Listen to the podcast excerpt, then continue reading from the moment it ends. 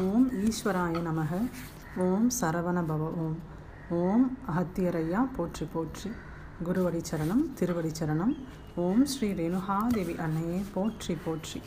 அன்பு ஆத்மாக்களுக்கு பணிவான வணக்கங்கள். கலியுக காவியம் ஆத்மாவின் சுயசரிதம் அத்தியாயம் பதினேழில் அணுக்களின் மையம். போன அத்தியாயமில் அணுவிற்குள் அணு அப்படிங்கிற ஒரு கான்செப்ட் பார்த்தோம். அதாவது அணுவிற்குள் என்ன உள்ளது அப்படின்னு. அதில் பார்த்தோம் அணுவிற்குள் ஒரு பெரிய ஆற்றல் இருக்கிறது. அதுவே பரபிரமத்தால் படைக்கப்பட்டது அப்படின்னு.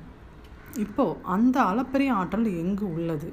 அதை இதில் சொல்கிறாங்க அந்த அளப்பரிய ஆற்றல் வந்து ஒரு அணுவிற்குள் இருக்கக்கூடிய மையத்தில் உள்ளது. அந்த அணுவினுடைய மையத்தில் இருக்கிறது அப்படின்னு. அது மூடி மறைக்கப்பட வேண்டியது மிக மிக அவசியம். ஏனென்றால் எப்படி வந்து ஒரு மனிதன் வந்து புதையலை வந்துட்டு கஷ்டப்பட்டு தேடி எடுக்கிறானோ அதே போன்றே இந்த அணுவிற்குள் இருக்கக்கூடிய ஆற்றலையும் மிக போராடி தோண்டி எடுக்க வேண்டும் அப்படின்னு. இப்போது அந்த ஆற்றல் வந்துட்டு எப்படி அதை வந்துட்டு வெளியே எடுக்க முடியும் அப்படின்னு பார்த்தா அழுத்தம் அப்படிங்கிற ஒரு வார்த்தையை உபயோகிக்கிறாங்க. அந்த அழுத்தம் மூலியமாகவே ஒவ்வொரு அணுவிற்குள் இருக்கக்கூடிய ஆற்றலையும் பிரித்து எடுக்க முடியும். வேதாத்ரி மகரிஷிகள் அவர்கள் சொல்வார்கள் இந்த அவருடைய பஞ்சபூத தத்துவம் அப்புறம் அண்ட பேரண்ட தத்துவம் இந்த மாதிரி தத்துவம்லலாம் அவர் ஒரு வார்த்தை உபயோகிப்பார் வந்து சூழ்ந்து அழுத்தும் பேராற்றல் அப்படின்னு சொல்லி ஒரு வார்த்தையை சொல்லுவார். சூழ்ந்து அழுத்தும் பேராற்றல் அந்த ஒரு பேராற்றலால் மட்டுமே முழு பிரபஞ்சம் முழுவதும் இயங்கி கொண்டிருக்கிறது அந்த ஒரு அழுத்தம் சூழ்ந்துனா சுற்றிலும் அழுத்தும் அந்த பேராற்றலை என்டையர் யூனிவர்ஸையுமே வந்துட்டு இயக்கிக்கிட்டு இருக்கு அப்படிம்பாங்க.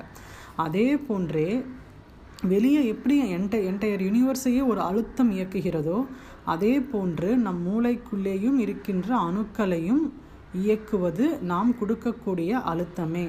அவ்வாறு நாம் அழுத்தம் கொடுக்க கொடுக்க உள்ளே இருக்கக்கூடிய ஆற்றல் பிரிபடும்.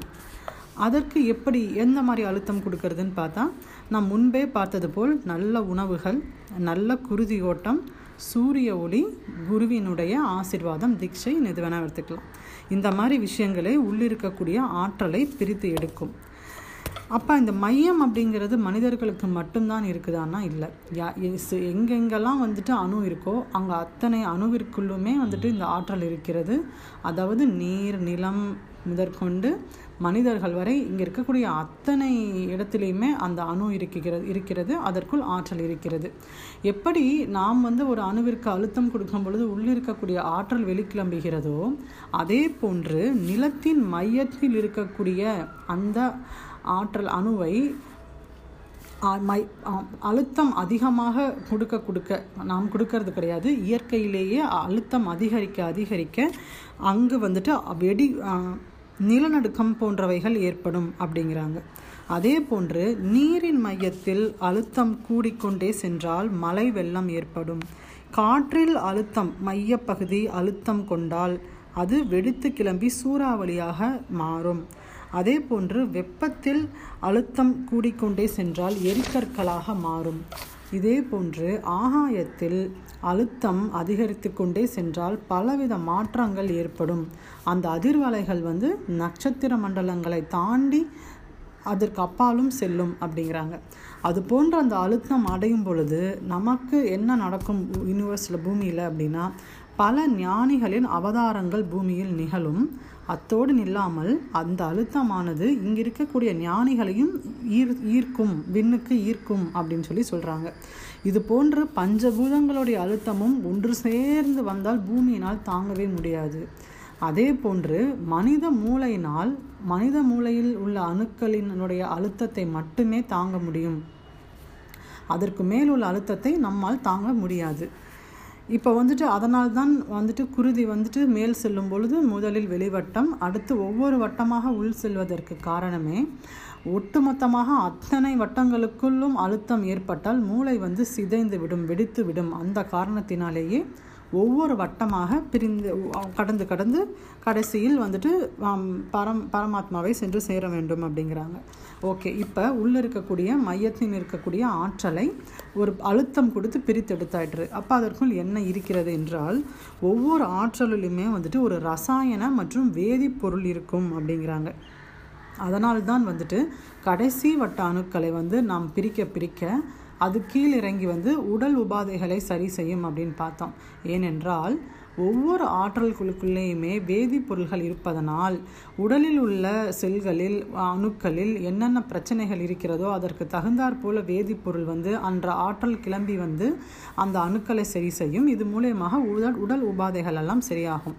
இது போன்று வெளிவட்டம் முழுவதும் பிரிந்தால் மட்டுமே அடுத்த வட்டம் செல்லும். அந்த வட்டத்திற்கு செல்லும் பொழுது செல்வ வளம் சேரும். முதல் வட்டத்தில் இருக்கக்கூடிய ஆற்றல்களால் நோயற்ற உடல் கிடைக்கும். நோயற்ற உடல் இருந்தால் மட்டுமே காயக்கல்ப உடலை பெற முடியும் அப்படிங்கிறாங்க. இப்போ வெளிவட்டம் முழுவதும் பிரிந்து பிரிந்து விட்டது அப்படின்னாலே கலியினுடைய ஆதிக்கம் மிகவும் குறைந்து விடும் அப்படின்னு சொல்லி சொல்கிறாங்க இப்போ இந்த வட்டம் தாண்டி தாண்டி துவாபர யுகம் திரேதா யுகம் போன்ற யுகங்களுக்கெல்லாம் இந்த அணுக்கள் வந்து செல் அணுக்கள் பிரிப்பட்டு பிரிப்பட்டு உள்ளிருக்கக்கூடிய ஆற்றல் வெளிவர வெளிவர வெளிவர அது அளப்பரிய மாற்றத்தை வாழ்வில் உண்டு பண்ணும் அப்படிங்கிறாங்க. இதுவே போன்று சத் சத்தியயுக அணுக்களில் இருக்கக்கூடிய அணுக்களை பிரித்தெடுத்தால் அது நமக்கு கொடுக்கக்கூடிய ஆற்றலே அமிர்தம் அப்படிங்கிற ஒரு ஆற்றல். அந்த அமிர்தத்தை யார் ஒருவர் உண்கிறார்களோ அவர்களே காயக்கல்ப உடலை பெறுவர். அவரே ஈசனை அடைவர் அப்படிங்கிற ஒரு மிக மிக முக்கியமான தகவல் இங்கே சொல்லப்பட்டிருக்கு. என் சிற்றறிவிற்கு எட்டியவரை சொல்லியிருக்கிறேன்.